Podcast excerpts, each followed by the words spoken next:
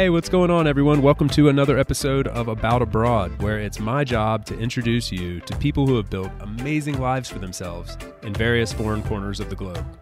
We're talking with expats and thought leaders about moving abroad, remote work, visas, and all the fun and practical knowledge that you need to know to follow in their footsteps.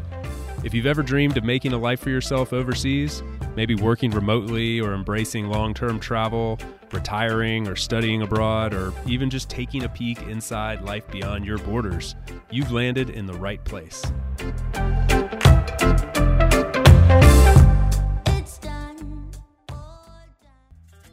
This episode is brought to you by my friends over at eResidency of Estonia. If you're a globetrotting digital nomad, expat, freelancer, or somebody with a business, whether that's just you or an aspiring unicorn like some of the many other unicorns that have come out of Estonia, then look at eResidency of Estonia the next time you're thinking about where to establish your business. eResidency is a digital identity issued by the Republic of Estonia, which is in the European Union, to foreign nationals, that means non Estonians giving them digital access to the country's advanced online infrastructure and open business environment. And when I say advanced, I mean advanced. They've been doing digital for decades. E residents can start a company 100% online from wherever they are in the world, run it remotely, open business bank accounts, and even submit their annual reports all with their electronic ID card. It's literally international business without borders for location independent entrepreneurs, perfect for the About Abroad audience. The next time you're thinking about where to establish your business, look at eResidency of Estonia via the link in the show notes.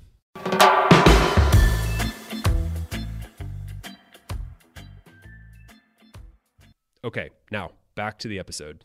My guest today is Kate Schiffman. She is the founder of The Family Workation, where she is leaning on her experience as a third culture kid that has lived in the Ukraine, in America, currently calling Portugal home, and is curating these amazing experiences for this new generation of families with mobility, families that want to actually spend some time living in a foreign country for a short period of time, 30 days, relatively short, or more, and building out every detail that you need for it to be a fantastic experience from connecting you with the local community to childcare and everything in between. It is really interesting. And it was really fun to see how her life has built up to this moment, connecting the dots from her childhood to what she's doing now, and how it all revolves around creating amazing experiences for families children, parents, everyone alike around the world. I love it. It was super fun.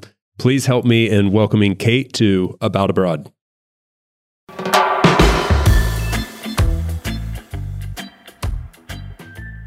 Kate, welcome to About Abroad. How are you today? Hi, Chase. I'm well, thank you. I'm so happy to be here. I'm honored to be on this podcast. I'm a huge fan.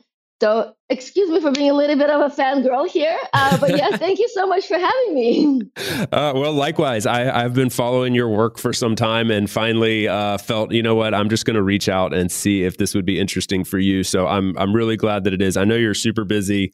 Um, and and so it's going to be a lot of fun to talk about the work that you're getting into. Before we get to the family workation, um, I would love to learn a little bit more about your past because I have the feeling that there's a strong why behind why you've built the family workation, and I assume it has to do with some global exploits in your life. And so I would love to hear a little bit more about like where kind of where your roots are, where you're from, and how your life sort of transitioned to to where you are today, if you can sort of summarize that for us. Absolutely, yeah. And uh, I draw a lot from my childhood and from my experiences growing up in different countries, you know, for my work and for, you know, as inspiration for what I'm doing. So um, I have a little bit of a unique story. I think I was a nomad before that was a thing. Um, I grew up between post-communist Ukraine and the Upper East Side. and it the Upper East Side of New York.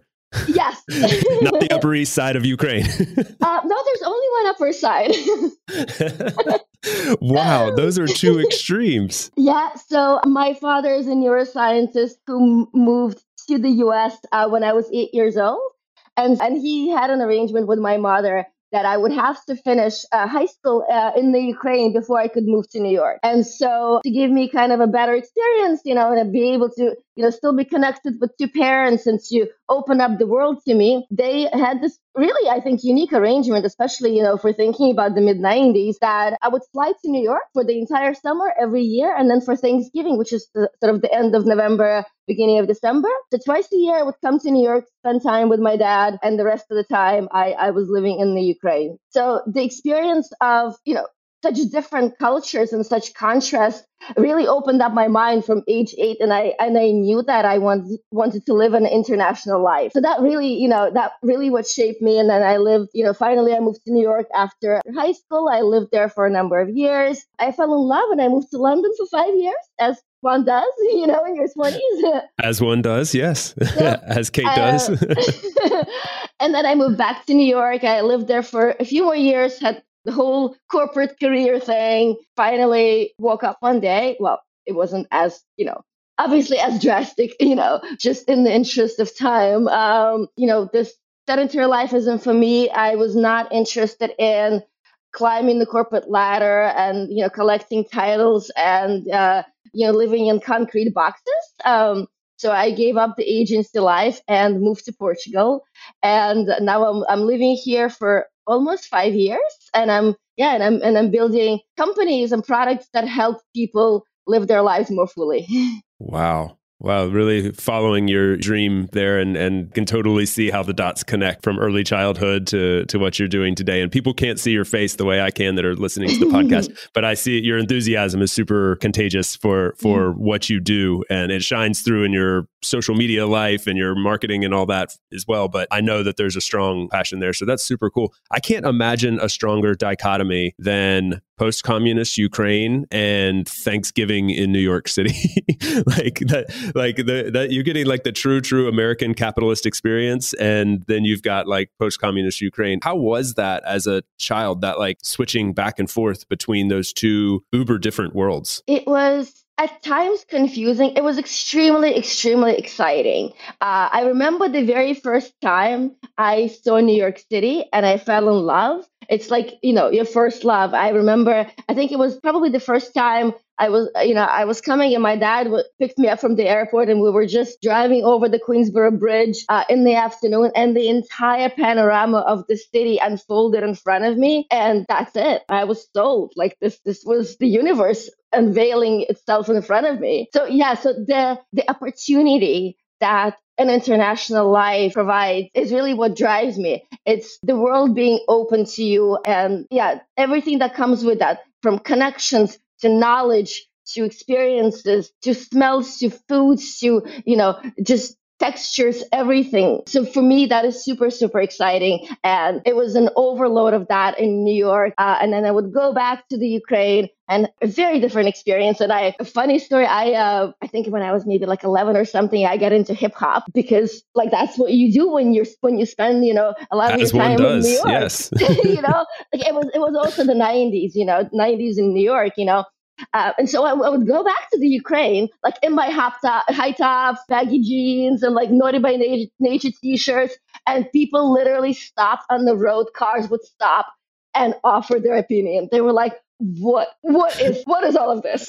What what would some what was like the what would the common clothing look like for an, another kid your age there? Like was there a, a, stereotype? Like that that's a perfect stereotype of what kids in the 90s were wearing. I was also rocking that kind of gear. What what was someone in the ukraine at similar age wearing at that time? I think it was very I, I don't know if they were really trends. They were just everything was in flux in the country in general. So there were a lot of different things going on, but they weren't there weren't you know actual discernible trends. And definitely hip hop didn't come to to the U.S. until a little bit later. And girls, so as I'm sure you know, Russian girls always dress very sexy, and I was never interested in that. And so when I saw that, you know, the hip hop aesthetic, I was like, that is that resonates with me so much more because it's more about who I am and what instead of what I look like, you know. So instead of like wearing like super tight things and God knows what, you know, I I just yeah, I wore, you know, the baggy jeans and high tops and all of that kind of stuff. So it was something nobody had seen before, for sure, in my hometown.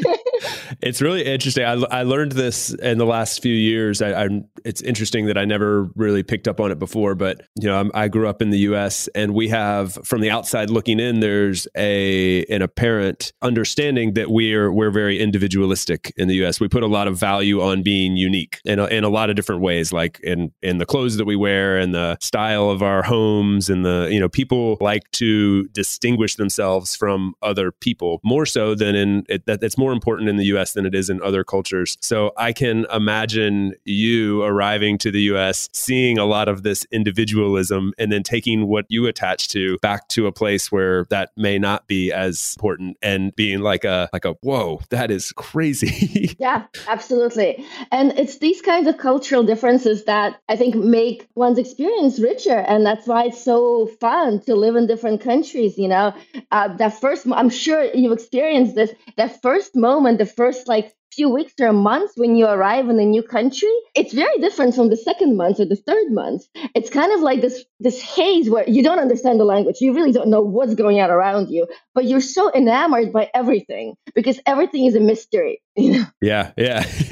I, I would be really curious to ask you this. So like i'm thinking of i'm thinking about my question this this question that i'm going to ask from the perspective of people who might be listening uh, might maybe today parents with children considering a move abroad right right? And so i'm curious to hear when you when you put yourself back in your when you're 8 10 14 years old what were some of the challenges that you faced as a kind of this is a this is what people refer to as third culture kid problems right? When you're you know not just the switching back and forth but also like you know you're now all of a sudden transplanted to this different world where like you said you don't speak the language you don't have friends um, you are different um, than than the others because of your history. I mean your your languages you're speaking and the customs you're used to. So you stand out. So, what were some of the challenges? They don't have to be horror stories necessarily, but just anything that you may warn those parents about, like, hey, just be cognizant of this for your kids. Yeah, definitely. So, I think one of the major things is the values and even the aesthetic and the traditions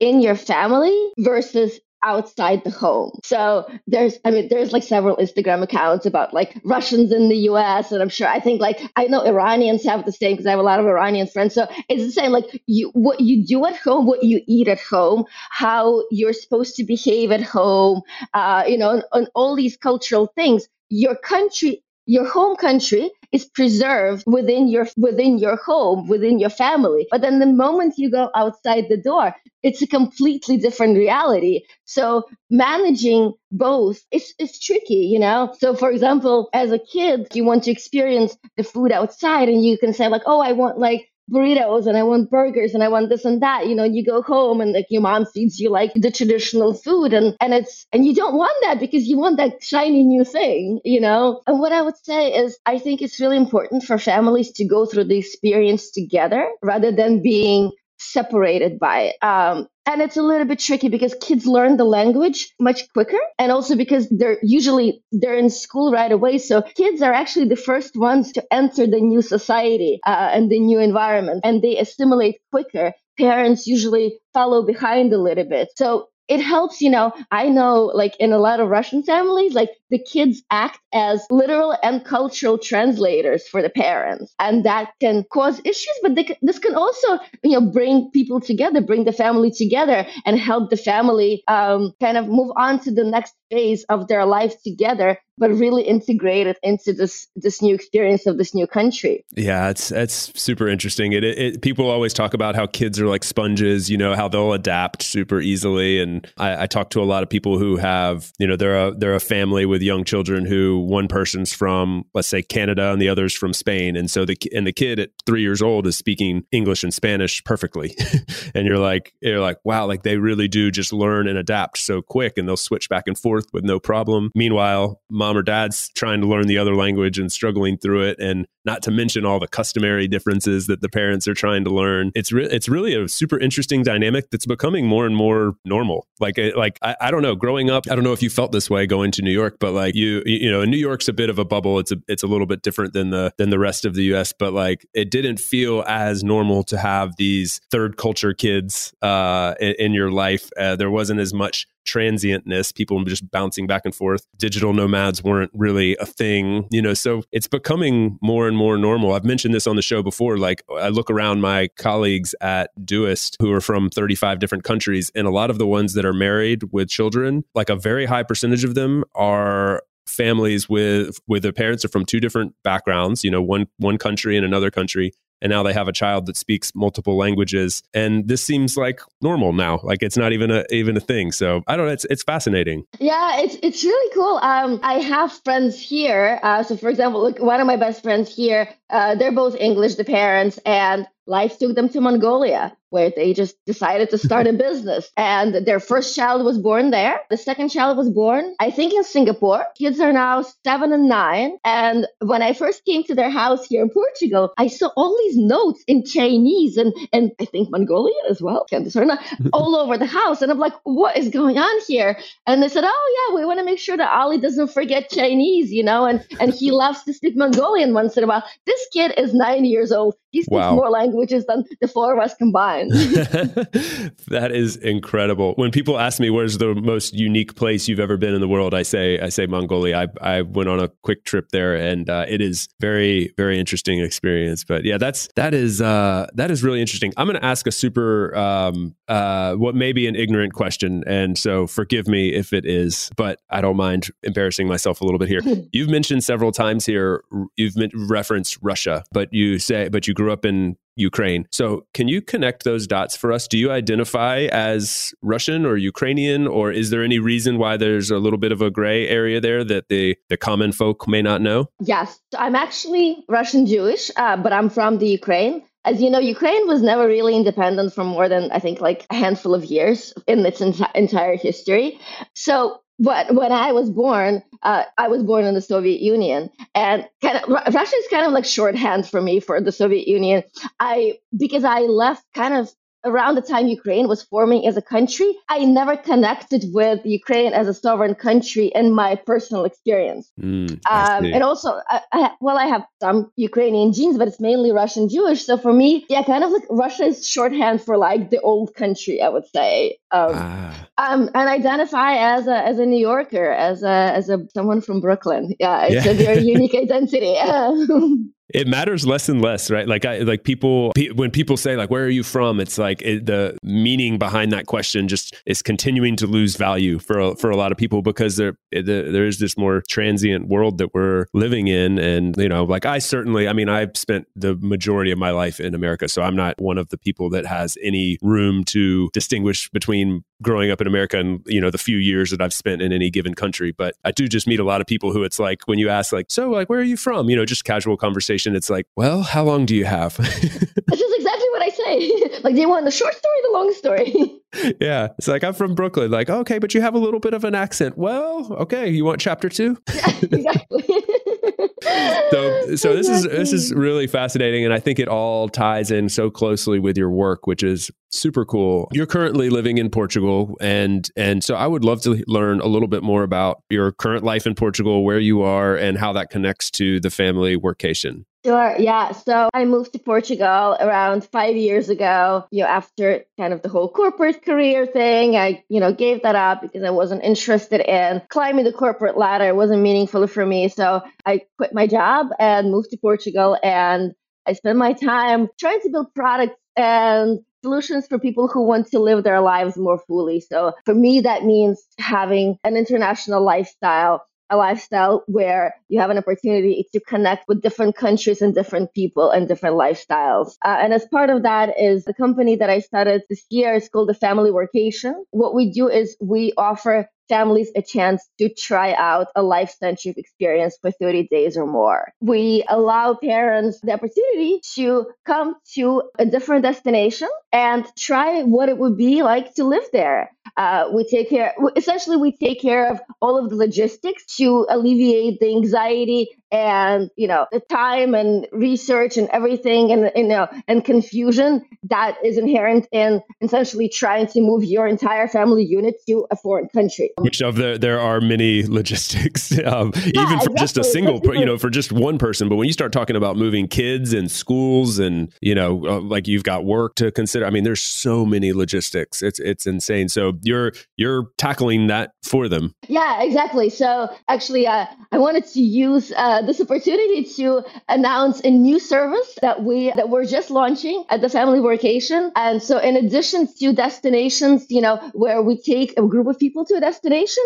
we're now launching a bespoke service. So uh, we listen to our our customers and our audiences and our friends and our kind of like circle of friends of the brand. And um, a lot of people want to go to a specific place.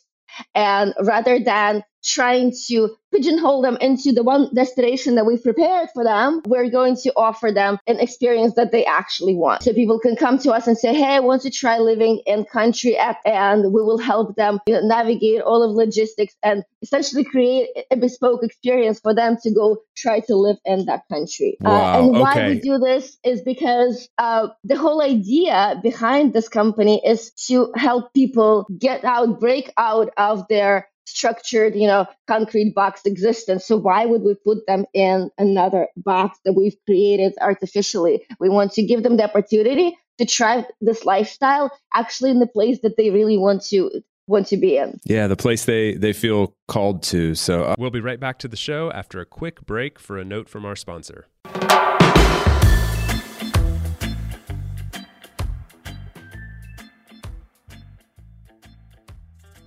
This season is brought to you by my good friends over at Insured Nomads.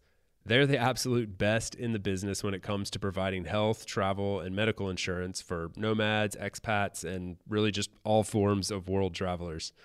I know insurance is often something that's overlooked when we're fantasizing about traveling the world, but it's absolutely necessity that we address this because often the policy you have in your home country isn't going to cover you while you're abroad. And it's also a requirement, as a lot of people may not realize, to actually buy private travel or expat insurance, as it's called sometimes, to obtain a visa or even enter certain countries. So, fortunately, there are companies like Insured Nomads to help us with this. Not only do they have excellent coverage and great prices, but they're also providing a first class experience with additional perks and best in class technology via their app. It's a it's an amazing experience. I can't recommend it enough.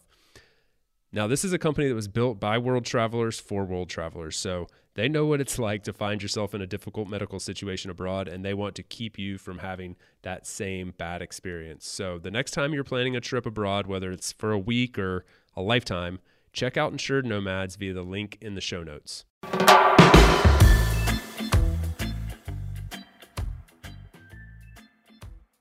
Okay, now back to the episode.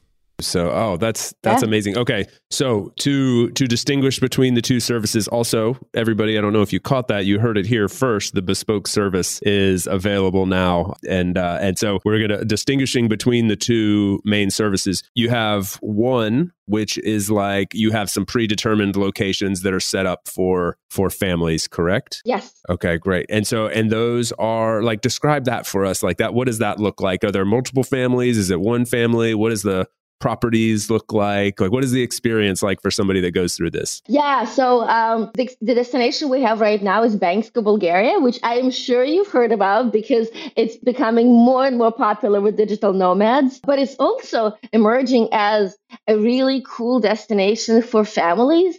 Uh, we've seen families moving there in the last like year or so from Texas from the Netherlands, from Malta, from from the UK, from everywhere. It's a very beautiful alpine village, about two hours from Greece and about four hours from Istanbul. So think wow. day trips, weekend trips, and it's surrounded by incredibly beautiful mountains. Um, you can you can have amazing. I think for families, really like the summer experience is really great because you have lakes, you have monasteries, you have you know hiking and biking and just such an amazing array outdoor experiences that you can have with your family. It is also, you know, a very affordable cost of living. So families can essentially leverage geo arbitrage and spend less time working and more time living and more time experiencing a life, you know, with with their children. So we take them on an experience. It's it's 10 families. It's a little bit small, but I'd rather do it right for 10 families than you know have more families and maybe not everyone has a good experience uh, wow. yeah so essentially we take 10 families and we arrange accommodation childcare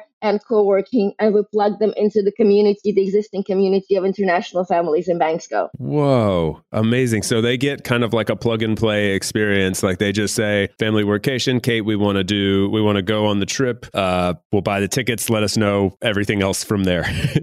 Exactly yeah they just have to show up. Are they and are they generally working like as well or is it like vacation? Yeah so the idea is for this to be a first step into a location independent lifestyle so this is not a vacation. This is not a getaway. I really want for people to try what it would be like to live this life. So we have a co-working space for them. Uh, we have beautiful area that we've set up as a creche uh, for the kids. We will have childcare coordinators for, for for the kids that are a little bit younger, so like up until about school age. And then we have a couple of uh, rooms for the kids that are school age if they have distance learning, so they essentially have their own like co-working space.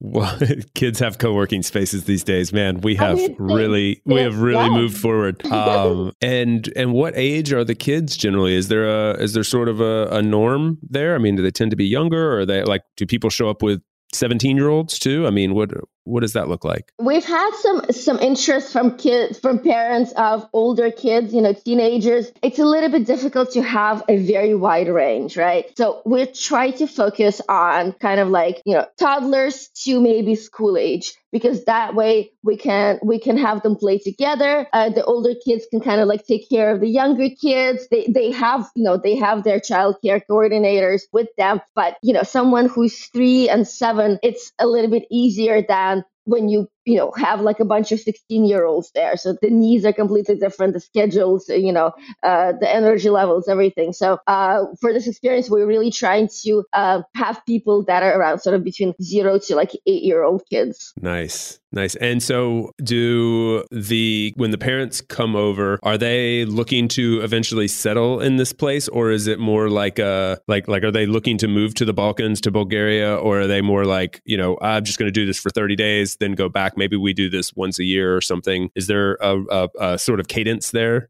Um most people have never heard of banks. yeah. so uh, it's something that you know we we're really having to you know to present to people who look this there's a beautiful place. It's kind of like in terms of the intention it's kind of like 50-50 so the the families who are already nomadic or expat families they're already living this lifestyle. They want to try this particular experience or this particular destination. And then what i call sedentary families more traditional families they want to they're they're probably they may or may not decide to follow this path in in the future. They can now work remotely, and they've been locked up in the house for nearly two years. So they definitely want to try this. More likely than not, this is going to be something they may do once a year, you know, and then they go back to their city lives, which is perfectly fine. Like every, as long as people are happy and fulfilled, I don't care, you know, how they set up their lives uh, if I give them the opportunity to try this and they enjoy it, they can go on to live their life all over the world, or they can go back to their hometowns and then come on the next experience. Love it. What um how did you choose Bansko? Like of all the places in the world, um, you're living in Portugal. Portugal's another beautiful destination. For, for, for people that don't really know about Bulgaria, I mean, it is a very much so like an up and coming destination. I'd say Bulgaria and, and Georgia and Albania are like three places that are were not on the radar five years ago, ten years ago, and now people are flocking to them because, as somebody put it to me recently, it's like Greece without the prices in a lot of ways. Like you have, yep. for instance, in Georgia, you have some of the tallest mountains. I think the tallest mountains, like taller than the Alps, for instance, and like so people are realizing like we're waking up and going, oh wait, I could go to Switzerland or I could go to Georgia Georgia for one fifteenth of the price and get even bigger, more beautiful mountains, rich culture and history. So, anyway, I asked the question because not because I question the decision to go there, but there's it's a big world. You could have picked any location. So, why why is it so intriguing to go to this part of Bulgaria? Yeah, so I didn't know anything about Bansko like six months ago. Um, I was invited to join the Nomad Fest, which happens in Bansko in July. So, I'm as I'm sure you know, there's a guy called Matthias who, together with his partner Uwe, created. Uh, a nomad community in Bansko think in 2015. Uh, and the idea is exactly as you described, you know, uh, you have incredibly beautiful mountains and a very, very beautiful little town. So it's it's an alpine village on an Eastern European budget. Uh, That's a great know, tagline. right, exactly. It's super beautiful. It's really friendly. The food is amazing. The skiing is amazing. All the natural activities, all the you know, all the outdoor activities, and and you can have this at a fraction of the price that you would pay for a similar experience and a more a better known place. So if we are looking to create an experience that allows families to live a life centric lifestyle versus a work centric lifestyle, then we want it to be in a place where they can work less and have a better lifestyle and have more time to spend with their families. So the geo arbitrage is is imperative to create this lifestyle for families. Mm. Which is why Bansko.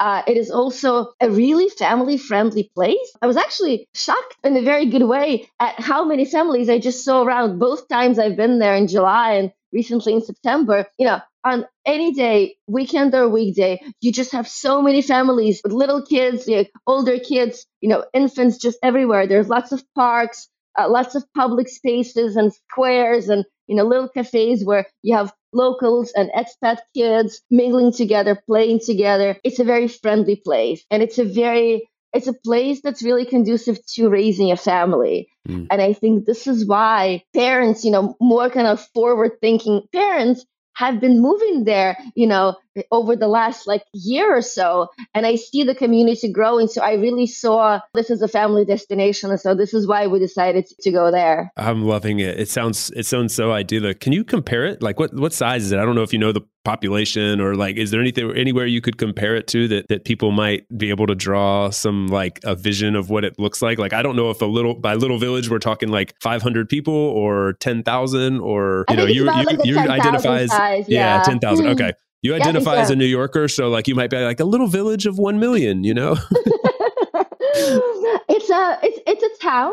It has a very very very beautiful like old historic town center mm-hmm. with like these amazing chalets and you know beautiful like old restaurants and like this you know huge tower with uh, you know a bell and everything. So uh, it has to have a bell. Street. There better yeah, be a bell. I mean, it better have a beautiful absolutely. bell. absolutely, you know, and cobblestone streets and everything. And then wow. and then there's like the new part of Bansko, which is closer to the skiing area. It's kind of like they call it uptown, just purely because you have to walk up the hill to get there. Uh, and that's uh, and there's a lots of lots of new developments there, uh, all centered around like the ski, you know, the ski area, and so that area is super popular in the winter. But in the summer, the downtown area, which is down the uh, the historical center area is is just beautiful, and this, it you have you know these old beautiful trees and parks and just so many wonderful you know little environments for families to hang out and enjoy their time. Wow. Where where do you fly into? What's the like route to get there generally? I have to fly into the the capital, which is Sofia, um, mm-hmm. and then it's like a two hour drive to Bansko. But it's and you guys organize that? car. Yeah, yeah, of course. Yeah, we, we would organize shuttles. Yes. Yeah. Cool. Um, we're also trying to be sustainable and not having people rent private cars.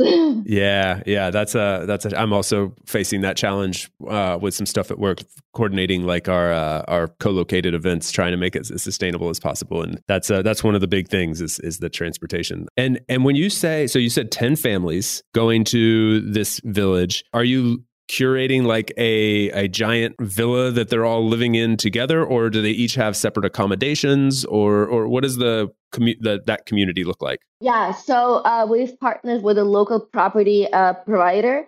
They have it's actually such an amazing setup because they own a small hotel but they also own residential buildings on the same plot as the hotel. Uh-huh. So the hotel has what used to be a huge restaurant, and now we were transforming it into the crash area. Upstairs from the hotel, we have an entire floor with studios. So that's specifically for single parents where you have a studio for you and across the hall you have like your own private like living slash working space. And then the, the, the, residential buildings next door have apartments, one and two bedroom apartments, which will be rented to families. So if you're basically just the two of you, you know, a parent and a child, then you can take the studio and it's more cost efficient and you have your own space there. And then you, if you need a little bit more space, then we have one and two bedroom apartments. And it's on the same, it's within the same development. There's an internal courtyard where they can do yoga and activities and everything. There's nature all around. So it's in a way, it's um it's a closed environment. There's a fence. It's, it's a very thin fence. You don't you don't feel like you're inside a jail, you know. But there's a fence in the sense that the kids can actually run around in the in the playground and in the in the common courtyard area and as a parent like you don't you don't care they're not going to they're not going to go on the road you know so we're very very lucky to have found a really good partner local partner uh, to to allow us to have this experience. Wow, it sounds great. I, I am also interested in something you mentioned. Um, you talked about plugging them into the local community. So what does that look like in in practice? Yeah, so um, there is a circle of international parents and families in Bansko. I, when I went there, I met most of them. They're super happy about more families coming in. That we organize experiences, we organize, you know, co-working. So one of the family uh, one of the families, uh, they're from the UK. They own uh, a couple of co-working spaces in town. So by you know putting you know our parents there, they're they're already connecting with the community. There's another amazing space that opened up recently called the Bansko Lab, and so they actually they have a really great program where they get local, you know, Bulgarian kids uh, together with expat kids, and they have activities like different kinds of like workshops and classes. So creating these opportunities to connect over activities, um, I think is really great. I think it's a very natural, organic way to uh, to get people together. I want to go. can I can I sign up? I don't. Do I have to bring a kid? Uh, I'll, I'll I'll bring my nephew or something. I sure. want to go. This sounds amazing.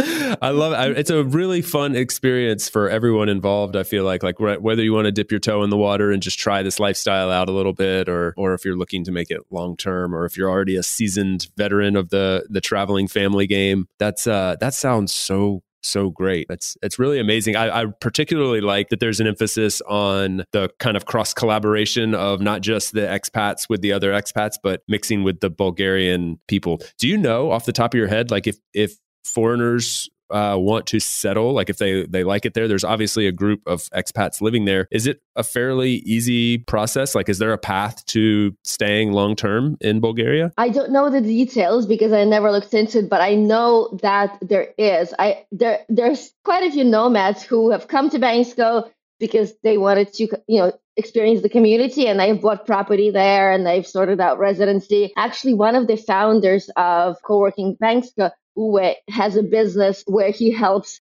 people figure that out.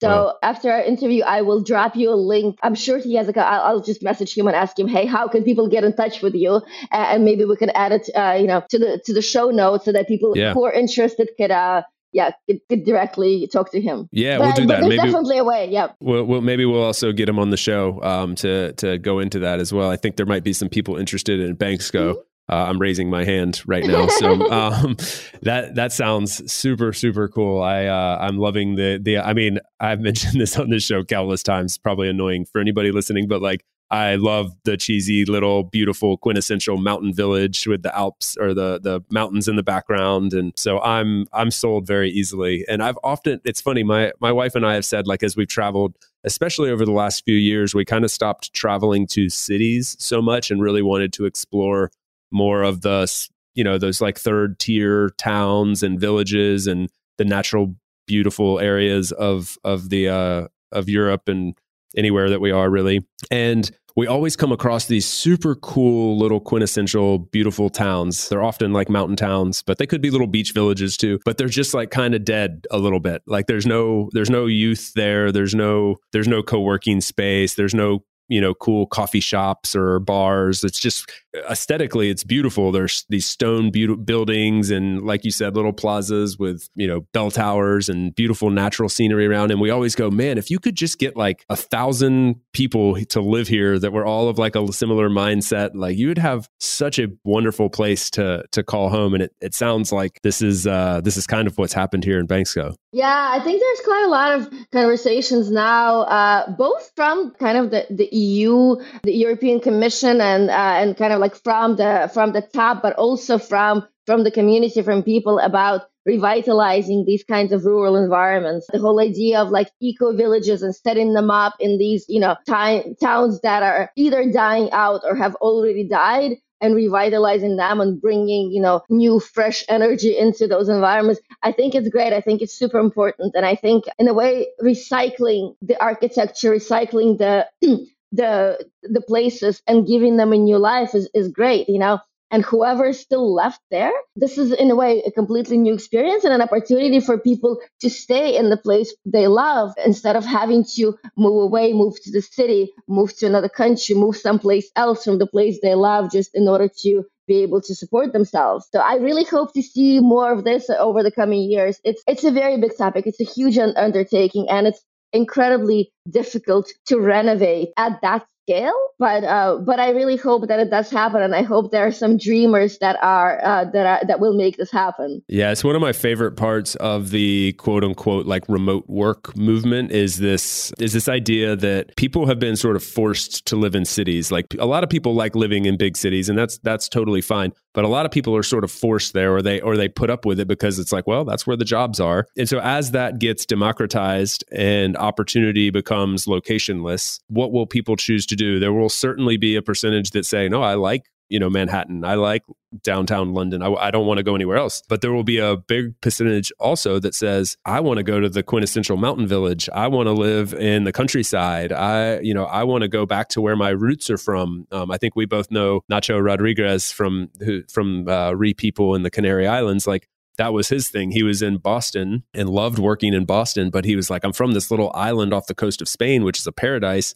I want to go back there where my roots are, but there's no culture there in terms of like internationalism and, and meeting up with other entrepreneurs and stuff. And so they've created that there. And anyway, I just see this exploding like across the globe over the next 10 years where you can, you don't have to live in cities anymore. You can really choose where you want to live. And when people make the choice to go back to their roots or, or find little villages and revitalize them, um, there's countless projects going on uh, right now to do this. It's, it's really cool to think about how it can serve those communities cities. Yeah, and I think actually that will also make uh, cities better because cities are overcrowded. Uh, yeah. That's that's the main problem. I mean, it's it's just not a pleasant experience to live in most you know, let's say first tier cities at this point. So if we unload them a little bit, uh, there's more room for everyone to enjoy the city. There's less pollution. There's less traffic.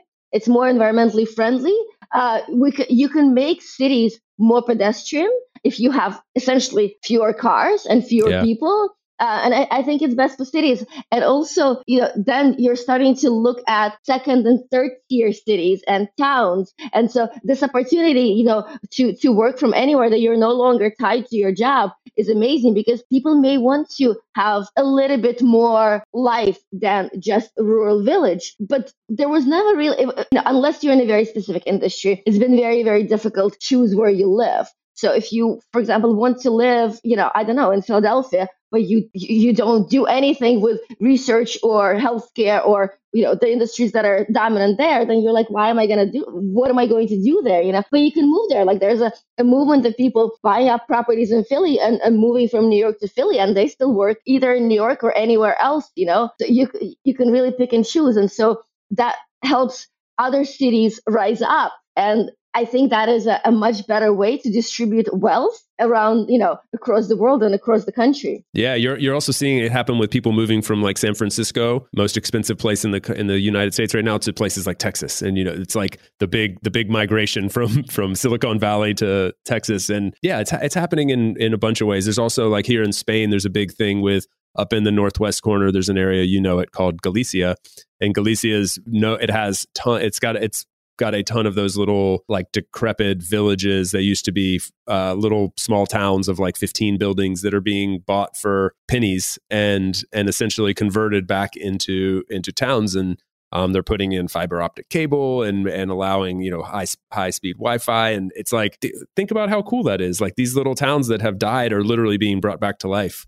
And uh, meanwhile, the the closest big city is is being depopulated a little bit and the people that stay there are going to live better lives like it's just a it's a win win win and um, yeah. anyway we we got off topic a little bit because I wanted to come back to the uh, the the family workation and the bespoke experience before we let you go here. So Just tell us a little bit about what the bespoke experience might look like for the family that says, that sounds cool in Bulgaria. I, I might want to do that, but I've really had my eye on XYZ country. What, what does that process look like? Yeah, sure. So families can sign up as a single family or with their friends. And what we do is uh, we'll do a discovery call. We'll you know we'll find out where they want to go, how long they want to go for, how old their kids are, and what their kind of needs and desires are. Then we'll go into that city and research you know options. We'll come back to them with like with three options high, medium, low in terms of pricing. Everything includes accommodation, childcare, and co-working. Uh, and then depending on, on whether or not the city has an existing community of international families, we'll obviously research that and find out ways how we can connect them. But sometimes it can be like a totally random place, and that that's not the case there. So essentially, yeah, then we'll, you know, we'll have another call. We'll present these options, uh, and we will, you know, they will choose what it is they want to go for. At that point, they pay a small deposit, you know, to secure uh, the program, and we go ahead and we book everything. We then, you know, get them into the place, provide any necessary, you know, shuttles, you know, whatever it is, depending how remote it is. But essentially, uh, they will be picked up uh, at the airport and taken to the place because the last thing you want to do is figure out in the new country with a new language, well jet lagged, how to get to where to where you want to just put your head on the pillow. So uh, we really want to create the, the experience that helps them enjoy uh, without you know be, being detracted by like the confusion of it all. And then yeah, and then uh, you know once they're there, they they will know exactly you know uh, how when how childcare would start, uh, where it is, how to get there, uh, and the co-working the same thing. And then if there is an, an existing community of international families, then we will have already, you know, connected with them and maybe set up like, you know, a welcome dinner, welcome drinks, you know, for the family there. Ah, so nice. So nice. I, I was curious about something with both experiences that just came to mind. Um, do you mentioned distance learning before for the kids? Like, so that that leads me to believe that sometimes the parents are doing this during the school year. Um, is that is that the case, or do they tend to do this like during the summer months when the kids are off, for instance? Well, I think it's going to be much easier uh, for parents to try this out uh, during school vacation. But this is kind of like the, the traditional families who are living their traditional city lives. I have a lot, a lot of uh, families who are expats and nomads who are also interested in this experience. So they're already doing distance learning. So this is why, you know, for the kids that that have that need, we'll obviously set up, you know, their own space for them to learn. Nice. Very cool. It sounds fantastic. Um, if I if I had kids, I would be uh, I would be signing up right now. I think, but maybe I'll just see you in um, in Bulgaria uh, as a as a solo traveler. Me, my wife and I. Maybe we'll bring our dog. That'll be the closest we can do. Um, no, it sounds amazing. Kate, do we do we miss anything? Is there anything else that people should know? We're gonna uh, uh, before we sign off, we'll give you a chance to list all your the links and we will the, to go to, and we'll put all that in the show notes. But before we get to that, did did I miss anything? Anything else you think is important to know about the program or traveling with families, the future of work, whatever, feel free to feel free to drop that in here.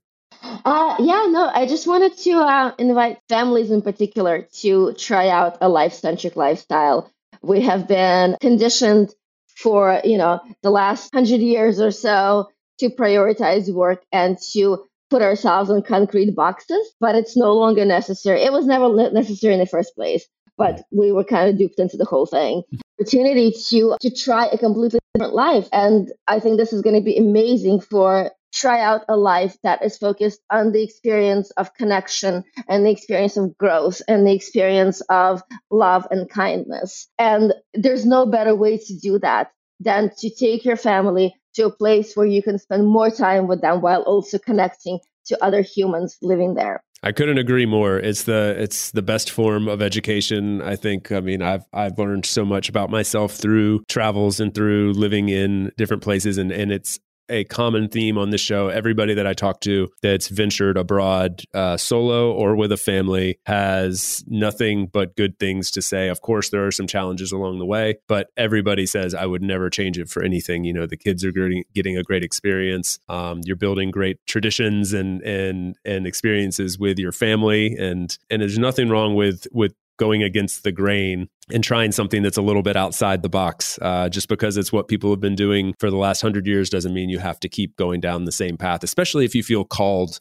to do this kind of thing, but you think you're trapped and you can't, um, which I think is the case for for a lot of people. They think, oh well, I can't do this. I'll, I'll travel when the kids go off to college or I'll travel when I retire. And then you spend you know your whole life waiting for that that moment. And uh, and the moment is here. You can do it now. Thank you so much Kate. Where can people find you? Again we'll link to it in the show notes but while people are listening, what are the best best places to follow along you and the uh, the family workation? Yeah, so thefamilyworkation.com is our website. I'll also have the URL for you for the bespoke experience. We're just putting finishing touches uh, on that section of the website. Instagram is at the family workation. Yeah, the same thing. LinkedIn and Facebook. It's all if you, basically if you search for the family workation, you will find us everywhere. That's fantastic. All right, great. Thank you so much. Really enjoyed this. I hope to see you in Bulgaria. I'm I'm certainly intrigued now. Great talking to you, Kate. Thanks for stopping by. Thank you very much. It's been such a pleasure. Take care. Thanks for tuning in today from wherever you are in the world. Once again, I'm Chase, and this has been another episode of About Abroad. For those of you wondering how you can best support the show, I have made it super simple for you. Just go over to the show notes of the episode that you just finished listening to and click on one of the two following links aboutabroad.com slash newsletter to get our monthly newsletter, no spam, guaranteed, or ratethispodcast.com slash aboutabroad, where you can quickly and easily leave a review for the show. It's not just important to me, it also helps more wanderers just like you find us. Finally, don't forget to subscribe on your podcast platform of choice, and we will see you again next week. Thanks again. Hasta luego, amigos.